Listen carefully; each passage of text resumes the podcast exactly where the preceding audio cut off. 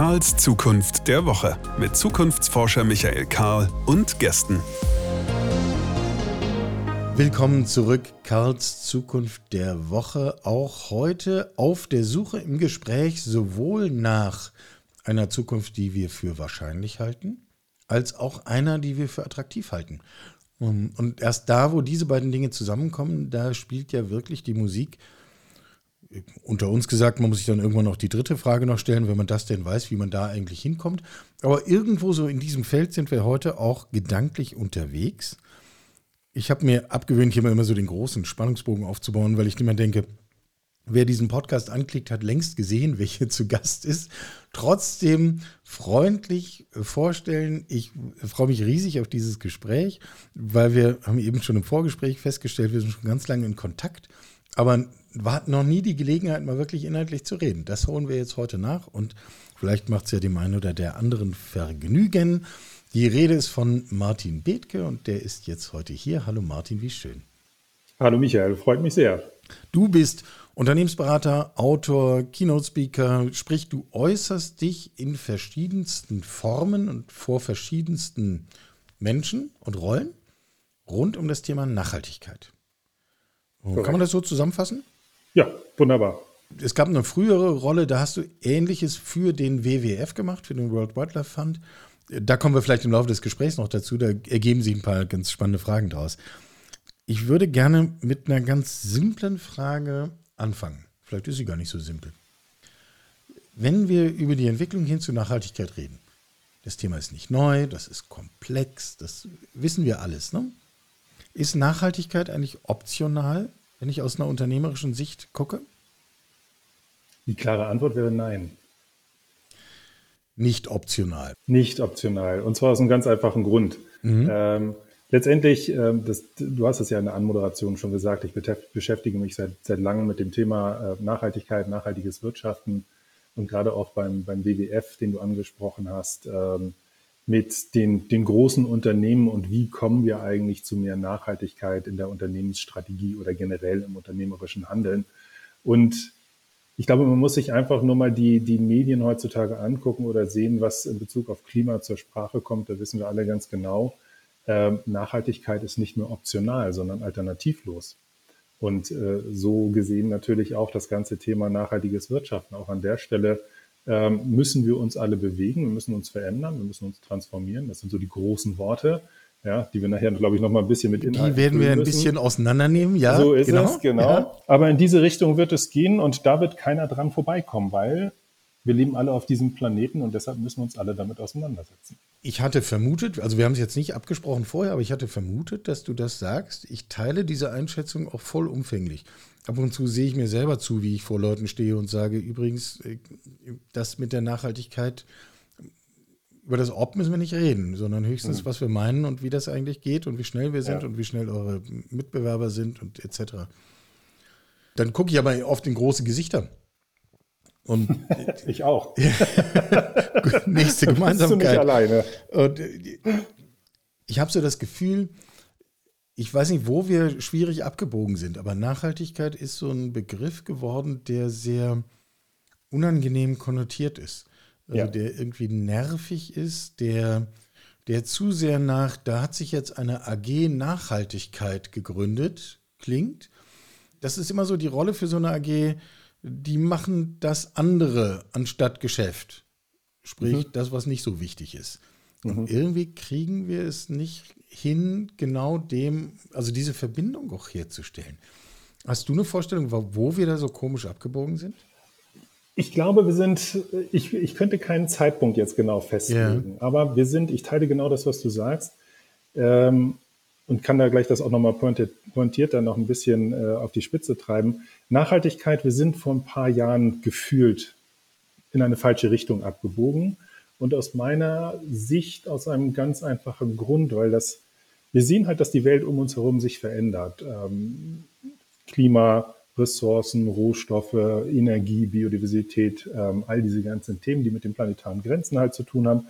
Und wir sehen, irgendwie bewegt sich hier alles nicht so in die Richtung, die wir A kennen oder B, die wir für gut heißen. Also wir entwickeln so ein leichtes Störgefühl, glaube ich. Jeder von uns auf seine subjektive Art und Weise in Bezug auf das Umfeld, in dem er sich bewegt. Und dann kommt auf der anderen Seite immer das Thema Nachhaltigkeit wieder zur Sprache. Und das erinnert uns, glaube ich, und da sind wir wahrscheinlich als Menschen dann auch äh, manchmal, ähm, ja, fühlen wir, fühlen wir uns ertappt, ähm, werden wir darauf hingewiesen, dass das, was wir machen, letztendlich auch zu diesen Veränderungen führt. Also dass Nachhaltigkeit uns quasi den Spiegel vorhält und diejenigen, die sich mit dem Thema auseinandersetzen, diesen Spiegel nochmal ganz explizit uns vorhalten und sagen, fang doch mal irgendwie bei dir an und guck mal, warum sich das verändert hat. Und ich glaube, das, das ist ein Faktor, den ich äh, immer wieder bemerke, dieses, dieses ähm, mit der Wirklichkeit konfrontiert werden und mit dem eigenen Handeln, um das zu Mit den Konsequenzen des eigenen den, Tuns genau, im Grunde. Ne? Ja, genau. Weil wir selber so sehr auf fossile Rohstoffe, auf genau. äh, nicht zirkuläre ja. Wirtschaft äh, ja. etc. pp. gesetzt haben, ja. müssen wir uns heute in diesem starken Maße mit, äh, mit Transformationsfragen in Richtung Nachhaltigkeit beschäftigen. In dem Sinne. Korrekt. Und dann gibt es einen, genau. der die Botschaft überbringt und das ist log logischerweise derjenige, der blöd ist und zu köpfen ist. Und ja, das, das ist halt unbequem. Also das ist derjenige, der am Ende auch sagt, naja, wir haben uns alle in diese Situation gebracht, wir müssen uns alle aus dieser Situation auch zusammen wieder rausbringen. Das kann nicht einer, das können wir nur alle zusammen, weil die Maßstäbe sind halt so groß. Ähm, und das ist quasi äh, ja der Botschafter, äh, don't kill the messenger an dieser Stelle, aber den möchte halt der ein oder andere gerne dann doch nicht sehen. Ja. Und vielleicht nur ganz pointiert, das, was ich eben noch äh, ansprach, wenn man jetzt mal über den großen Teich nach Amerika rüber schaut, und ich habe da auch einige aus, aus der Klimabubble, mit der ich mich natürlich unterhalte und austausche und auch Wissenschaftler, ähm, da hast du ja schon das Problem, dass Nachhaltigkeit und Klima kannst du schon gar nicht mehr quasi erwähnen auf einer bestimmten Ebene, weil du dann sofort in eine bestimmte Ecke gedrückt wirst. Und das äh, ist natürlich dann ein, eine Gefahr für einen öffentlichen Diskurs und das polarisiert am Ende des Tages auch. Also so schlimm ist es hier noch nicht, so nehme ich es nicht wahr. Aber in bestimmten Diskussion oder auf bestimmten Diskussionsplattformen, da kann man schon manchmal sich fragen, in welche Richtung entwickeln wir uns eigentlich. Ja, und das trifft diese Analyse der Kommunikation, ja. äh, Außen-Innenwirkung, die wir jetzt besprochen haben, trifft ja auf ein Thema Nachhaltigkeit, was im Grunde von dem Potenzial her für das genaue Gegenteil steht. Ähm, wenn ich mich stärker nachhaltig aufstelle als Unternehmen, dann, ja. was weiß ich, produziere ich meinen eigenen Strom, mache mich damit unabhängig, produziere im Zweifel günstiger. Dann mache ich, also hier in diesem Podcast war vor kurzem der Gründer von Recap. Das sind diese Mehrwegbecher, ja, mit denen man ja. seinen, seinen ja. Kaffee holt, der vorgerechnet hat, man müsste jedem Gastronomen empfehlen, das zu tun, weil es ist billiger, Mehrwegbecher auszugeben und ein solches System zu nutzen, als Einwegbecher zu kaufen und zu verschenken also im Grunde, jetzt mal jenseits allen Überbaus, ja. reden wir über ein Thema, wo man ganz nüchtern sagen müsste, ja, das macht eigentlich wirtschaftlich total Sinn und strategisch erst recht. Das tut uns gut. Ja, absolut. Und das, das ist ja das, was, was ich an dieser Diskussion äh, häufig so bemängel und was mich ja auch manchmal mit CEOs, mit denen ich dann zu tun habe, in den Wahnsinn treibt. Äh, wenn mich dann einer zur Seite nimmt und sagt, sagen Sie mal, Herr Bethke, das mit dieser Klimakrise, das ist doch so ein Mediending, oder? Und jedes Mal denke ich so, ich müsste jetzt mit dem Kopf auf den Tisch schlagen und versuche es dann einfach nochmal ihn ganz einfach abzuholen. Und die Antwort auf dieses Thema ist für mich immer, wir brauchen nur über den Earth Overshoot Day reden. Der ist in Deutschland im Mai ähm, des Jahres. Ähm, und das bedeutet, dass wenn jeder so wirtschaften würde oder leben würde wie wir Deutschen, verbrauchen wir drei Erden. Global betrachtet sind es 1,75. Wenn man es wie die Amerikaner macht, sind es fünf. Ähm, wir haben aber nur eine. Ja, also wir bewegen uns hier im Zahlenraum unter 10. Das geht mathematisch nicht auf. Dafür muss man nicht studiert haben. Und das betrifft jetzt auch letztendlich jeden Unternehmer und jedes Geschäft, weil wir haben es mit Ressourcen zu tun. Du brauchst für alles, was du machst, brauchst du Ressourcen. Wenn du aber nur diesen begrenzten Raum mit den begrenzten Ressourcen hast, was machst du dann, wenn es immer weniger davon gibt? Am Ende des Tages werden sie immer teurer. Das heißt, auch für dein Geschäft ist es schlecht, an der Stelle einfach genau das aufgreifen, was du eben gesagt hast, Sachen einfach zu verschwenden und zu verbrauchen und sie nicht im Kreislauf zu führen. Ja, auch über diese Logiken dann mal nachzudenken, zu reden. Ich glaube, das ist etwas, wir, wir müssen am Ende des Tages, glaube ich, diese Nachhaltigkeitsdebatte und auch ähm, die Diskussionen, die wir führen, einfach vielleicht mal ganz simpel runterbrechen. Wir haben nur einen Planeten. Mit dem müssen wir auskommen und mit all dem, was da drauf ist. Und das wird auch ein CEO verstehen, wenn er im Geschäft bleiben möchte. Ich bin ehrlich gestanden nicht sicher. Und ich sage dir warum. Ob er es verstehen wird? Ja, ja, weil persönlich stimme ich ja deiner Analyse total zu. Mhm. Wenn ich allerdings aus einem Denkframe komme, wo ich ähm, davon ausgehe, dass es einen Wettbewerb um Ressourcen gibt. Und wenn ich der besonders kluge, der besonders schlaue, der besonders strategisch gut aufgestellte, der besonders mächtige bin, dann bin ich in der Lage, mir einen überdurchschnittlichen Anteil davon zu sichern. Ob jetzt vom Markt oder von den Ressourcen, die ich brauche, die, äh, um meine Produkte herzustellen, was auch immer. Ich habe so die Vermutung, dass irgendwo ganz tief in unseren Köpfen, wie wir Wirtschaft denken, ähm, wie wir Arbeit denken, wie wir Wertschöpfung denken, wie wir auch Kreativität in dem Zusammenhang denken, dass so dieses Muster von ich möchte eigentlich mehr, als mir mathematisch zusteht und das ist was Gutes, das steckt da ganz tief drin. Und da zerschellt so ein Gedanke von, naja, wir haben halt nur eine Erde. Ja, kann ja sein, dann wollen halt die anderen weniger nehmen, ich will aber trotzdem viel. Weißt du, wie ich meine?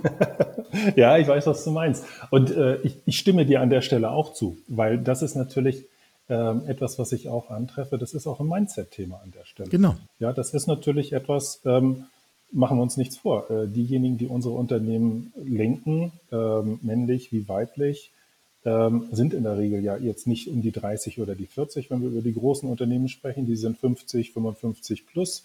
Das ist eine andere Generation und ich will da überhaupt keinen keine, äh, kein Generationen-Bashing aufmachen äh, an der Stelle, sondern es geht um die Sozialisation und wie wir Wirtschaft gelernt haben, wie wir sozialisiert worden sind und wie wir auch Karriere gemacht haben. Und äh, ich nehme mich da überhaupt nicht von aus. Also ich habe ja auch einen Teil dieser Karriere so mitgemacht. Ähm, ich war auch Ge Geschäftsführer in diversen also. Unternehmen. Ja, also wir kennen die Geschichte, aber irgendwo ähm, sind wir dann, glaube ich, du und ich vielleicht ein bisschen anders abgebogen. Ähm, während andere diesen Weg eben noch weitergehen. Und das ist natürlich auch die Herausforderung, die wir im Augenblick haben, diejenigen, die das eben so tun, davon zu überzeugen, dass das vielleicht für sie persönlich vielleicht der richtige Weg ist, aber für das Unternehmen in Summe und die Mitarbeiter, die da dranhängen, vielleicht nicht. Mhm. Ja, ähm, und das ist, glaube ich, auch etwas, ähm, das sind Diskussionen, die ich immer wieder führe und die sind mal schöner und mal sind sie weniger schön.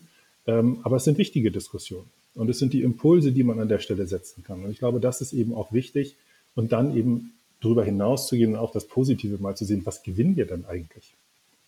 Ja, nicht immer über das Negative zu sprechen, es geht ja nicht um Verzicht und Verbot an der Stelle, sondern es geht darum, was gewinnen wir und wie gestalten wir die Zukunft. Und das haben wir doch in der Hand meine felsenfeste Überzeugung, sonst müsste ich meinen Beruf direkt an den Nagel hängen. das also, stimmt. Ich das, allerdings auch. ja, schon wieder eine Gemeinsamkeit. Ja. Ähm, gut, also wenn wir feststellen, wir haben über Außen- und Innenwirkung von Nachhaltigkeit gesprochen. Ja. Wir haben darüber gesprochen, dass das wohl verstanden und durch, nüchtern durchdekliniert durchaus ein Thema sein könnte, wo man sagt, also jenseits von allem ideologischen Überbau, wenn es den überhaupt braucht, guckst ja. dir ganz nüchtern an, es wird dir in der Regel gut tun. Ähm, ja. Und wir haben so einen ersten Punkt gefunden, warum das möglicherweise mit dem Mindset schwer verträglich ist, was ja eine Erklärung wäre, warum wir uns so schwer tun mit dem Thema Nachhaltigkeit. Mhm. Ich würde das gerne zuspitzen und mal gucken, ob du das, was du dazu sagst verträgt sich eine Transformation hin zu einer nachhaltigen Wirtschaft, die in Kreislaufen denkt, äh, klimasensibel etc. ist, verträgt sich das mit der uns vertrauten Vorstellung von Wachstum? Ich glaube nein. Nein stimme ich dir auch wieder zu. Das ist fürchterlich. Wir sind irgendwie sehr einstimmig unterwegs. wir finden noch Punkte, wo wir uns nicht einig sind. Für alle Zuhörer jetzt wahrscheinlich ein bisschen langweilig, aber wir sind uns da sehr einig. Nein, natürlich äh, stimme ich dir da vollkommen zu. Also allein, wenn man sich mal ein dreiprozentiges Wirtschaftswachstum pro Jahr anguckt, ähm, auf einem begrenzten Planeten mit begrenzten Ressourcen ähm, haben wir, glaube ich, mathematisch bin ich jetzt nicht der, äh, der Obercrack, aber ich glaube, in 23 Jahren haben wir dann das, äh, die Verdopplung des äh, Bruttoinlandsproduktes erreicht. Ähm, wie soll denn das mathematisch aufgehen? Und auch da bin ich ja wieder beim, beim Zahlenraum unter 10 quasi angekommen. Das wird ja nicht aufgehen. Das funktioniert auf einem begrenzten Planeten nicht. Ähm, wobei, Klammer auf, ähm, der Kollege, ähm, der Kollege ist es jetzt nicht, aber der, ähm, Anders Lebermann redet ja dann immer von der Faltung der Welt, was ich einen extrem spannenden Gedanken finde an der Stelle. Ähm, aber das ist, glaube ich, ein anderes Thema. Also zu versuchen, wie kann man innerhalb eines finiten Raums und äh, begrenzter Kapazitäten trotzdem Wachstum generieren. Ja, ähm, das ist etwas, worüber es sich definitiv nachzudenken lohnt, weil in diese Richtung müssen wir auf jeden Fall denken. Wir müssen ja innerhalb der Grenzen denken und uns bewegen. Also so gesehen, ähm, ja, ich glaube, da, da werden noch viele Überraschungen und viele Gedankenwege auf uns zukommen, die wir mal äh, explorieren müssen, weil das, was wir bisher so kannten, wird so nicht weiter funktionieren. Nun haben wir binnen einer guten Viertelstunde doch ein erstaunliches Maß an Komplexität erreicht in diesem Gespräch. Wenn du zu Unternehmen gehst, welcher ja. Rolle auch immer, also sei es jetzt, ja. um einen Vortrag zu halten oder um mit dem ja. CEO zu diskutieren oder was auch immer. Und äh, die fragen ja dich, um über Nachhaltigkeit zu reden. Also mhm. die laden dich ja freiwillig ein, unterstelle ich mal. Äh, tun sie. Ich, ich zwänge mich da nicht auf oder ich ja. dränge mich auch nicht rein. Ja, im Zweifel würde man ja auch am Pförtner scheitern. Ähm, wo ist jetzt der Ansatzpunkt, um einem System, was quasi in einer alten Logik funktioniert, einen Anstoß zu geben und zu sagen, es lohnt sich tatsächlich in anderen Logiken zu denken, hin zu einem nachhaltigen Verhalten? Mhm. Das, den einen Aspekt hatte ich ja schon angesprochen. Das ist ähm, das Thema Earth Overshoot Day und, und die begrenzten Ressourcen ähm, und limitierter Platz. Das andere ist natürlich auch dass das ureigenste oder der ureigene Kern eines Unternehmens, das unternehmerische Handeln. Das unternehmerische Handeln äh, setzt ja voraus, dass ich mein Geschäft nicht nur für einen begrenzten Zeitraum betreiben möchte, sondern ich möchte das Geschäft auch in der Zukunft führen. Und ich möchte es auch an ähm, einen Nachfolger übergeben, wen, wen auch immer. Ja?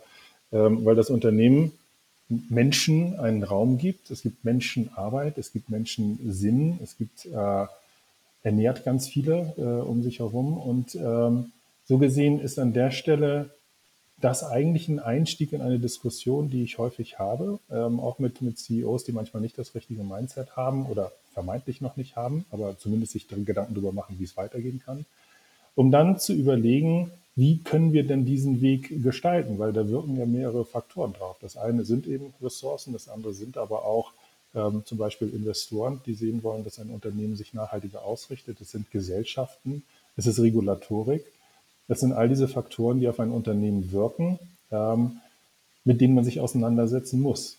Und das ist eigentlich für die meisten Unternehmen, und im Augenblick ist es wirklich die Regulatorik, äh, CSRD, ähm, ist da das Stichwort, wo viele Unternehmen auf einmal sehen, oh, ich muss mich bewegen, ich muss was verändern, es wird von mir was gefordert. Und da fängt, fängt im Augenblick eigentlich die Diskussion an. Und was ich spannend finde an der Stelle ist eben auch, dass die Regulatorik da ganz viel bewirkt, ähm, weil die Unternehmen auf einmal in eine bestimmte Richtung gedrängt werden. Und auch wenn wir immer davon von, von äh, der Selbstverpflichtung von Unternehmen sprechen, äh, in verschiedensten Kontexten, ich habe noch nie so wirklich erlebt, dass eine Selbstverpflichtung eines Unternehmens ähm, in die Richtung ging, äh, die wir uns als Gesellschaft auch vorgestellt haben. Also vielleicht bin ich aber auch nicht belesen genug an der Stelle. Und so gesehen ist ähm, im Augenblick die Regulatorik eigentlich der, der Aspekt, wo ich sage, ja, der bringt die meisten zumindest schon mal zum Nachdenken und sie dann zu begleiten und zu sehen, wie können wir das denn pragmatisch eigentlich machen? Wir können es ja nicht von heute auf morgen ändern. Das geht gar nicht. Das ist wie eine Operation am offenen Herzen. Da musst du den Patienten schon am Leben erhalten. Und so ist es auch berechtigterweise in den meisten Unternehmen, dass sie sagen, naja, wir müssen ja weiterhin Geld verdienen. Ja, natürlich. Ja, weil das Unternehmen, äh, die, die, Unternehmung aufzugeben, die Pforte zu schließen und zu sagen, geben wir alles schön nach Hause, das ist jetzt auch nicht die Lösung, die wir alle haben wollen. Wäre das heißt, vor allem auch nicht nachhaltig. Also ja, auf keinen Fall. Auf keinen Fall. Ja, also müssen wir gucken, wie wir einen Weg finden, der ähm, ambitioniert ist, natürlich auf der einen Seite, was Nachhaltigkeitsziele angeht, aber auf der anderen Seite genügend Möglichkeit und auch Flexibilität lässt, und das ist sehr individuell bei jedem einzelnen Unternehmen, zu gucken, wie können wir diese Transformation bewerkstelligen. Und das ist eben das, was, was im Augenblick aus meiner persönlichen Sicht auch gerade das extrem Spannende ist natürlich. Also das ist eine riesengroße Veränderung ähm, eines Systems, das wir über 150 Jahre aufgebaut haben, in, in das wir tief verwurzelt sind, auch in unserem Mindset. Ähm, und auf einmal müssen wir unbequeme Fragen stellen und wir müssen uns auch den Spiegel vorhalten lassen und wir werden die Lösung nicht in den Ansätzen der Vergangenheit finden, sondern wir müssen an der Stelle eben, Stichwort Innovation, auch mal ganz oder Faltung der Welt, ganz neue Gedanken zulassen, überlegen, wie können wir hier ähm, neue Wege finden. Sehr spannend, dass du das mit den 150 Jahren ansprichst. Ich gewinne mehr und mehr, je länger ich mich mit diesen Themen beschäftige, den Eindruck, dass wir im Grunde immer noch in den Spätphasen der Industrialisierung stecken, auch wenn das angeblich schon längst abgehakt und wir bei digital und sonst wie sind. Aber vom Denken und Handeln her sind wir noch genau da und merken gerade, dass wir eigentlich gar keine Wahl haben und wir uns davon wirklich jetzt endlich mal verabschieden müssen. Zum Glück haben ja. wir dann auch digitale Möglichkeiten und was nicht alles, um das zu nutzen. Aber auch das ist für mich so ein Fall von falsch abgebogen. Ähm, mhm. Da hatten wir mal die Möglichkeit, weil wir bestimmte Kosten nicht verbuchen mussten, scheinbar wahnsinnigen Wert zu erzeugen. Und natürlich uns ja. auch wahnsinnig weiterzuentwickeln. Wir sind, leben länger, wir sind gesünder, wir sind wohlhabender. Alle unsere Vorstellungen von Wohlstand hängen da mit drin. Wie sehr spielt das für dich auch eine Rolle, dass wir einfach, dass das wirklich so an die Grundsätze ja nicht nur der CEO-Mindset, sondern im Grunde unser aller Mindsets ragt. Man könnte sich ja sogar fragen, so diese Vorstellung der nächsten Generation soll es immer besser gehen. Die sollen größere Häuser haben, schnellere Autos, weiter fliegen und so weiter. Damit wird es ja im Grunde immer schlimmer. Ja, und ich würde an der Stelle, ähm, ich hätte deinem ersten Halbsatz zugestimmt, ähm, dem Rest dann leider nicht mehr. Ja. Der, der zukünftigen Generation soll es besser gehen. Ja, besser auf jeden Fall. Aber lass uns doch mal besser definieren. Die Frage ist doch auch, wie definieren wir besser, wie definieren wir Wohlstand an der Stelle? Ja, und deshalb so, wo du dann in Richtung Flugzeuge abgebogen bist und größere Autos und größere Häuser, da würde ich einfach einen Cut machen und sagen, ist das wirklich erstrebenswert? Wie viele Autos brauchst du denn vor dem Haus? Ähm, und sind nicht Aspekte wie Gesundheit, Zufriedenheit, auch etwas, was wir mal äh, irgendwie qualifizieren, quantifizieren sollten und sagen, das gehört vielleicht auch äh, in unsere Wohlstandsdefinition hinein.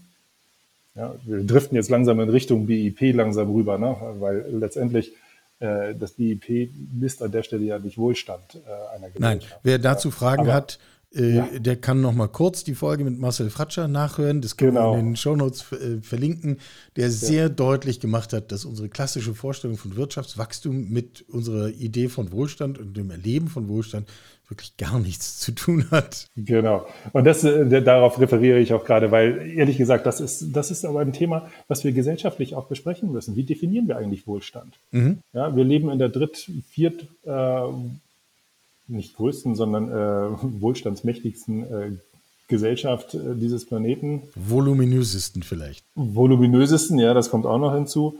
Ähm, und wir versuchen jetzt über, über Wohlstand uns wirklich Gedanken zu machen. Und wenn man da mal über den Tellerrand hinausblickt, ich glaube, ähm, sind wir schon auf einer ziemlich einsamen Insel hier unterwegs. Auch wenn es hier ohne Frage natürlich äh, gesellschaftliche Differenzen, soziale Unterschiede gibt, gar keine Frage. Wir haben auch unsere Probleme. Ähm, aber das sind eben ganz andere Probleme als in vielen anderen Teilen der Welt. Ich würde gerne noch mal einen halben Schritt zurückgehen. Ähm, ich hatte dich eben gefragt danach, wo man eigentlich am besten den Hebel ansetzt.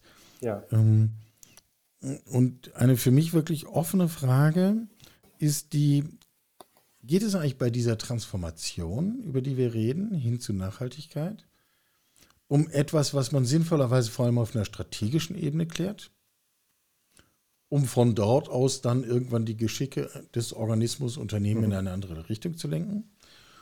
Oder ist es etwas, wo man eher auf der Seite des praktischen Tuns anfangen müsste und sagen müsste, ich suche mir mal irgendwie ein paar Verbündete in der Organisation, wir machen mal an irgendeiner Stelle schon mal Dinge anders und zeigen, mhm. dass das geht und mhm. Äh, wecken sozusagen die Lust daran mitzuwirken. Ähm, ist das eher ein strategisches oder eher ein operatives Thema? Ich neige dazu zu sagen beides. Mhm. Ähm, du brauchst natürlich irgendwie schon eine Strategie und einen Plan, wo willst du eigentlich mal hin, ob es nun dein Unternehmen ist, deine Gesellschaft oder persönlich. Das ist das eine. Ähm, das andere ist aber, ich glaube, wenn wir über diese Transformation, diese Veränderungen reden, gibt es gar nicht den einen Weg, sondern wir müssen viele Sachen neu denken, ausprobieren und da hilft es uns, ähm, gerade auch um, um eine Dynamik zu entfalten und, und äh, Mitstreiter zu gewinnen auf diesem Weg, Sachen einfach mal auszuprobieren, zu machen, und zu gucken, in welche Richtung äh, lohnt sich das, was wir da machen, äh, entwickelt sich das in die richtige Richtung, ja. Ähm, also ein klassischer 80-20-Ansatz. Äh, lass uns mal gucken, ob das der richtige Weg ist und dann führen wir irgendwelche Veränderungen oder Iterationen durch an, an unserem Handeln ähm, oder an unserer Zielausrichtung. Ich glaube, das ist genau das, was es braucht. Aber es braucht eben auch eine Strategie, weil am Ende des Tages ähm, irgendeinen Plan braucht es schon, in welche Richtung wir laufen wollen. Ja, ähm, zumindest eine grobe Vorstellung ist hilfreich. Ähm, und das sieht man auch, ähm, ob es nur eine Gesellschaft ist, äh, die von der Politik vielleicht auch manchmal erwarten kann, in welche Richtung wollen wir uns eigentlich als Gesellschaft, äh, als Land entwickeln. Auch dort ist Orientierung hilfreich. Genauso ist es auch im Unternehmen hilfreich, den Mitarbeitern mal zu sagen, in welche Richtung wir als Unternehmen uns eigentlich die Zukunft vorstellen und wie jeder Einzelne daran Anteil haben kann. Ähm, ich glaube, Menschen, die keine Orientierung haben, ich nehme solche Organisationen oder Gesellschaften immer als extrem herausgefordert war, ähm, weil am Ende des Tages keiner weiß, in welche Richtung es geht. Ich glaube, das hilft psychologisch auch sehr gut, mal zu wissen, was für einen Plan man hat. Mhm. Mhm. Klar, man braucht wahrscheinlich immer beides, sowohl die strategische Weitsicht und Orientierung als auch das praktische Tun. Wir sind ja dann irgendwie auch emotionale Wesen. Richtig. Hast du einen Trick, wie man positive Emotionen zum Thema Nachhaltigkeit weckt? Positive Emotionen. Hm. Sagen wir mal so, ich versuche das häufig in, in, in den Kontexten, in denen ich äh, unterwegs bin, ähm, dadurch, dass ich, dass ich Menschen zu, ich nenne es immer Co-Autoren oder man kann es auch Mittäter nennen, äh, machen möchte, indem ich ähm, versuche, sie eben von, von einer Idee zu begeistern und ähm, im Kleinen Dinge schon mal auszuprobieren. Ähm, also quasi, wie man früher immer gesagt hat, jedes große Unternehmen braucht auch so ein schnelles Beiboot. Dann haben sie alle ihre Startups gegründet und die durften dann mal machen. Ja, aber auch in diesem Fall einfach äh, Menschen eben zu beteiligen, zu Beteiligten zu machen. Und äh, ich glaube, das empfiehlt sich auch, insbesondere im Unternehmenskontext, wenn man eine neue Unternehmensstrategie hat. Natürlich kann man die äh, aus der Vorstandsetage einfach mal äh, runterdelegieren und sagen, das ist jetzt die neue Strategie.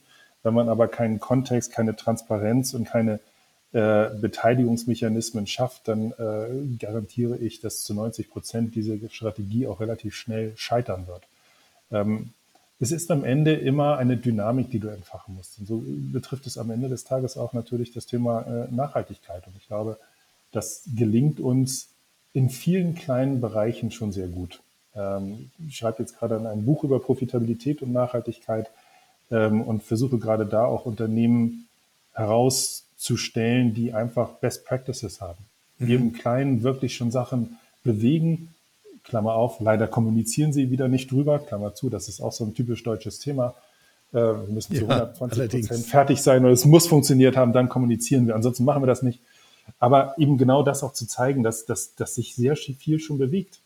Ja, und äh, vielfach im Kleinen und äh, Menschen begeistert sind von dem, was sich da verändert. Ob es jetzt äh, Kantinen sind, wo es kaum noch äh, ähm, Rest, äh, nach Reste vom Essen gibt, äh, nichts mehr weggeschmissen wird, sondern dass da kluge Konzepte entwickelt wurden, ähm, bis hin zu Lieferketten, wo man sich in der Transparenz wirklich ähm, Sachen anguckt, äh, von denen ich vor Jahren noch nicht mal geträumt hätte.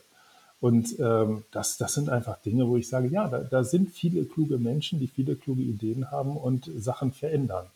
Und ich glaube, es ist entscheidend an der Stelle, das eben auch mehr nach außen zu stellen. Lass uns doch mehr über die Lösungen reden und nicht über diese Problembewunderung, die wir andauernd hier in diesem Kontext haben. Die macht dann ja wahnsinnig und am Ende des Tages auch depressiv. Wir sollten viel mehr über die Lösungen sprechen und das, was wir schon alles kennen. Und wenn es nicht perfekt ist, so what? Ja, dann machen wir es das nächste Mal eben nochmal ein bisschen anders und dann wird es vielleicht besser. Ähm, das ist ja jetzt kein Sprint, das ist ja alles ein Marathon hier, diese Veränderung voranzutreiben. Und genauso müssen wir das auch angehen und auch mit einer gewissen Leichtigkeit an der Stelle. Ähm, weil was ist die Alternative? Die Alternative finde ich eigentlich viel erschreckender. Ja, da können wir jetzt so eine kleine Leerstelle im Podcast lassen. Dann kann jeder, jede sich das mal selber vorstellen. Was wäre eigentlich die Alternative? In der Tat. Gelegentlich begegnet mir so ein Fatalismus äh, zu sagen, wir schaffen das doch eh nicht, lass uns noch eine letzte Party feiern und dann warten wir halt ab, bis es vorbei ist. Aber das kann ja keine Haltung sein, die uns ernsthaft zufriedenstellt. Nein. Wiewohl ich die Frage nochmal umdrehen wollen würde. Wie optimistisch schaust du auf dieses Thema? Ähm, haben wir Grund zur Annahme, dass es uns gelingt, die notwendige Transformation der Mindsets, der Geschäftsmodelle, der Produktionsweisen, der Handlungsweisen im nötigen Umfang und im nötigen Tempo auch tatsächlich realisieren zu können? Ach, das ist die Frage, Michael, die, die stelle ich mir, glaube ich, fast jeden Tag. Und ich, ich würde sie fast immer tagesabhängig beantworten. Wie wollen. ist die heutige Antwort? wir schaffen das. Ähm, wir schaffen das, wenn wir ähm, uns wirklich mal zusammenreißen und das, was wir alles gemeinsam uns vorstellen können, auch in die Tat umsetzen. Ähm, wenn ich mir angucke, was wir äh, vor dem Hintergrund des Pariser Klimaabkommens an, an, äh, an Zielen ausgerufen haben, was von äh, allen Regierungen ähm, unterschrieben und ratifiziert wurde, und wir sehen, wir haben, wir haben da überhaupt kein Problem in Bezug auf, auf das Ambitionsniveau oder äh, wir haben auch kein Erkenntnisproblem in Bezug auf äh, Klima etc., sondern wir haben ein Handlungsdefizit. Und dieses Handlungsdefizit, das haben wir selber in der Hand. Wir können es jederzeit auflösen. Wir müssen mhm. es nur einfach tun. Und ich glaube, das, das ist äh, das, was mich auch immer wieder dann äh, quasi aufstehen lässt und das nächste Unternehmen äh, und, und in das nächste Unternehmen rennen lässt, um denen zu sagen, nee, wir können das alles schaffen. Ja, das ist alles machbar, wir müssen es nur wollen. Ähm, und je später wir es machen, umso schmerzhafter wird es werden. Ähm, also wäre es ganz gut, vielleicht heute anzufangen. Und ich glaube, das ist so die, die Grundhaltung. Ich glaube, das ist ein, ich würde es einen pragmatischen Optimismus nennen, weil ich möchte was anderes einfach auch für mich persönlich nicht zulassen. Ich teile diesen Optimismus auch aus eben solchen grundsätzlichen Erwägungen, weil ich finde, das ist einfach die einzig angemessene Haltung, um auf die Welt zu blicken. Ja. Aber gerade an dem Punkt, den du angesprochen hast, gerade dieses, wir müssen es doch nur tun, das ist genau der, der bei mir Fragen aufkommen lässt. Ja. Und das ist, und das ist die Tagesformabhängigkeit bei mir. Wenn ich dann wieder die Nachrichten äh, mir angucke, äh, von der COP28 lese, äh, von dem Brief der OPEC, äh, des, des Sekretariats an alle OPEC-Länder im Sinne von bloß verhindern, äh, dass irgendeine Veränderung stattfindet und äh, Fossil Fuels abgeschafft werden, obwohl wir doch alle wissen, dass das genau das Problem ist, vor dem wir stehen. Ähm, ja, solche Tage gibt es, wo ich dann denke, so ehrlich gesagt, ähm, würde ich da ein Fragezeichen hinter der Menschheit an der Stelle manchmal machen wollen, aber auf der anderen Seite hole ich dann auch wieder äh, den Radierer raus und radiere das Fragezeichen weg, weil ehrlich gesagt, wir wissen es besser. Und da glaube ich einfach, dass wir uns irgendwann hoffentlich darauf auch besinnen und das entsprechend umsetzen. Es gibt einfach sehr viele, und das finde ich auch wieder bezeichnend an der Stelle, an der Stelle. Es gibt halt sehr viele auch junge, kluge Menschen, die sich wirklich mit diesem Thema auseinandersetzen und ähm, Politikern auch einfach auf den Nerv gehen, und zwar zu Recht. Ähm, und, und Dinge vorantreiben, wo ich sage, da habe ich höchsten Respekt vor, ähm, bewundere das auch und ähm, jeder von uns ist an der Stelle doch aufgefordert, seinen Teil irgendwie da beitragen zu können. Sind wir deshalb alle perfekt oder zur Perfektion verdammt? Nein, werden wir nie sein, werden wir auch nie schaffen. Und ähm, so gesehen, ich finde, da, da gilt jede einzelne Entscheidung, die man jeden Tag trifft. Ähm, treffe ich sie eher nachhaltig? Fahre ich heute mit dem Fahrrad oder mit den Öffis oder nehme ich das Auto? Ja, so banal kann es am Ende des Tages ja sein. Ich glaube, ja. dass wir da in die richtige Richtung hoffentlich irgendwann. Ja, und ich meine, diese, so wie du eben sagtest, junge Menschen, die Politikern auf die Nerven gehen und immer wieder auf die Füße steigen, das lässt sich ja genauso übertragen auf äh, deinen CEO oder wenn du der CEO ja. bist, deinen Gesellschaftern ja. oder äh, also jeder hat, glaube ich, so seine möglichen Adressaten, nicht? Niemand von uns ist im luftleeren Raum. Absolut. Und das, das Faszinierende ist ja auch, es gibt ja auch, ich meine, CEOs leben ja jetzt auch nicht im luftleeren Raum. Die haben ja auch häufig eine Familie, die haben Kinder oder auf einmal haben sie einen Beirat da sitzen, wo junge Gesellschafter sitzen, die eine Generation jünger sind und auf einmal unbequeme Fragen stellen. Mhm. Ja, also auch sowas erlebe ich ja immer wieder und denke so, dass das sind dann die Momente, wo ich denke so, ach, es ist doch noch nicht alles verloren. Ja, auch dieser CEO kann gerettet werden an der Stelle, einfach weil der Druck von unterschiedlichen Seiten kommt. Ja, und das stößt Denkprozesse an. Und äh, deshalb bin ich an, in solchen Momenten doch immer wieder optimistisch, auch für Unternehmen, wo man manchmal denkt, von außen betrachtet, mein Gott, mach doch den Laden lieber dicht. Aber es gibt da dann immer welche, wo man sagt, da sind plötzlich junge Gesellschafter, die im Beirat sitzen oder in der Gesellschafterversammlung und unbequeme Fragen stellen, und zwar genau die richtigen. Ich habe kürzlich mit einer Runde von, ich weiß nicht, wie viel da genau waren, sagen wir mal 50, 60 Vertretern von verschiedenen Regionalbanken diskutiert über genau solche ja. Nachhaltigkeitsfragen. Ja. Und die wollten von mir gerne Beispiele, was man so tun kann. Und dann äh, sprachen wir unter anderem über Bauen und wie man so baut mhm. und welche Konsequenzen das hat. Und die waren ganz erschrocken, was so die Auswirkungen von Beton sind und so. Also das, da kann man ja vieles dazu lesen. Ja. Und dann habe ich irgendwann ihnen die Frage gestellt und gesagt, guck mal, das ist so die Erkenntnisebene. Mm, und wie wir Städte bauen und wo Einfamilienhäuser und wo nicht und was das mit Mobilität und so. Also hat ja alles miteinander zu tun. Und dann habe ich sie irgendwann gefragt und gesagt, sag mal, finanziert ihr sowas eigentlich noch? Sehr schön, ja. So, und dann waren wir, wir waren schon mal bei diesen leeren Gesichtern in diesem Gespräch, ja. nicht? Dann waren da auf einmal ganz viele leere Gesichter und für einen Moment war ich sehr frustriert, weil ich dachte, ach, ist doch alles nur schön Rederei. Andererseits, wenn auch nur einer davon so einen kleinen Zweifel mitgenommen hat und sich das nochmal überlegt und sagt, ja, wo ist da eigentlich unsere Rolle? Wo ist da eigentlich unsere Verantwortung? Und ja. können wir eigentlich Dinge anders tun? dann ist möglicherweise schon wieder eben ein Steinchen mehr auf die richtige Seite geräumt. Absolut, das teile ich total. Ich hatte ähm, vor einiger Zeit auch ein Unternehmen, ich hatte ja vorhin schon angesprochen, wo, wo ich zur Seite genommen wurde und gefragt wurde, ob es die Klimakrise wirklich gibt. Ähm, in diesem Board saß aber auch ein junger Kollege und es ging um, es ging um Reinigungsmaschinen, kommunale Reinigungsmaschinen, die auf den Gehwegen so mal rumfahren und die Sachen irgendwie wegräumen. Ähm, und der CEO sagt dann auch ganz klar, ja, wir sind doch super nachhaltig, ich verstehe gar nicht, warum wir das jetzt alles machen müssen. Unsere Maschinen halten 30 Jahre. Und da sagte dann wirklich auch ein junger Kollege in diesem Gremium, und das war bemerkenswert, der meinte dann, ja, aber was bringen unsere Maschinen dann aus auf den Straßen? Und da sagte der CEO, naja, Chemie. Und dann sagte der junge Kollege, ja, und was ist da drin? Und dann sahst du nur leere Gesichter. Und das war, das war der Punkt, wo ich dachte, genau das sind die richtigen Fragen an der Stelle. Einfach diese, diese Reflexion. Ich verstehe ja, dass die Maschinen seit 30 Jahren da unterwegs sind, aber die bringen jeden Tag in jeder Stadt irgendwelche Chemikalien auf den Gehwegen aus und die sind vielleicht für immer da. Ja, also sich damit zu beschäftigen und zu überlegen, was können wir da vielleicht verändern? Ja, das sind doch die Fragen, die gestellt werden müssen. Und da kann mir keiner erzählen, dass man da nichts ändern kann. Natürlich kann man. Natürlich kann man. Davon bin ich auch überzeugt.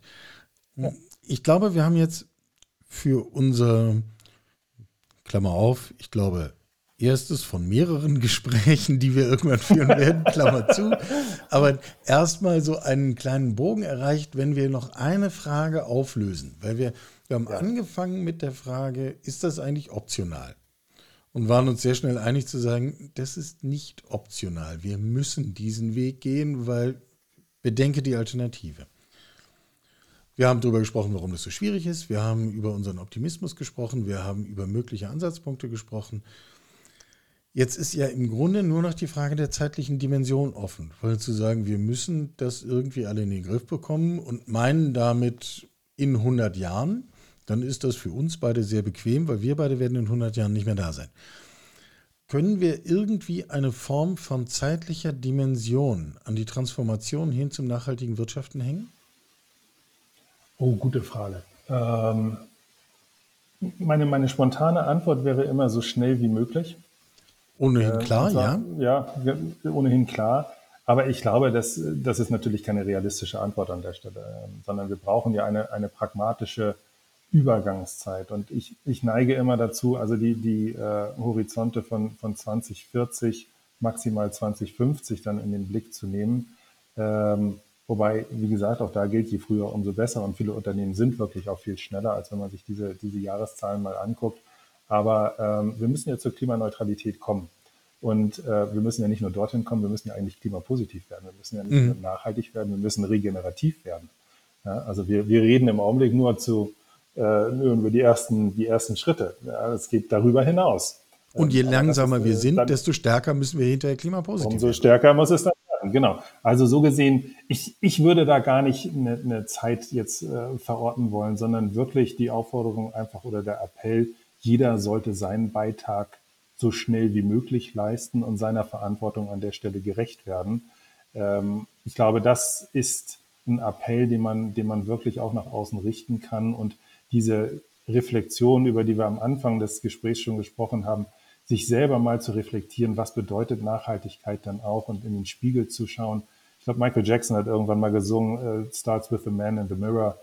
Ähm, und ehrlich gesagt, ich glaube, das, das ist der Punkt, an dem wir anfangen sollten. Kann ich das, was ich da draußen tue, eigentlich vor mir selber noch so verantworten? Und wenn nein, warum handle ich dann nicht jetzt schon?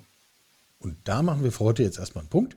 Und alles weitere bereden wir in weiteren Gesprächen, die es in der einen oder anderen Form sicher geben wird. Martin, ganz herzlichen Dank. Martin Bethke beschäftigt sich in unterschiedlichsten professionellen Kontexten mit dem Thema Nachhaltigkeit, beratend, Autor seiend, Bücher schreibend, redend als Speaker. Und nicht zuletzt hier in diesem Podcast. Martin, ganz herzlichen Dank für deine Zeit. Danke dir, Michael. Sie hörten Karls Zukunft der Woche, ein Podcast aus dem Karl Institute for Human Future.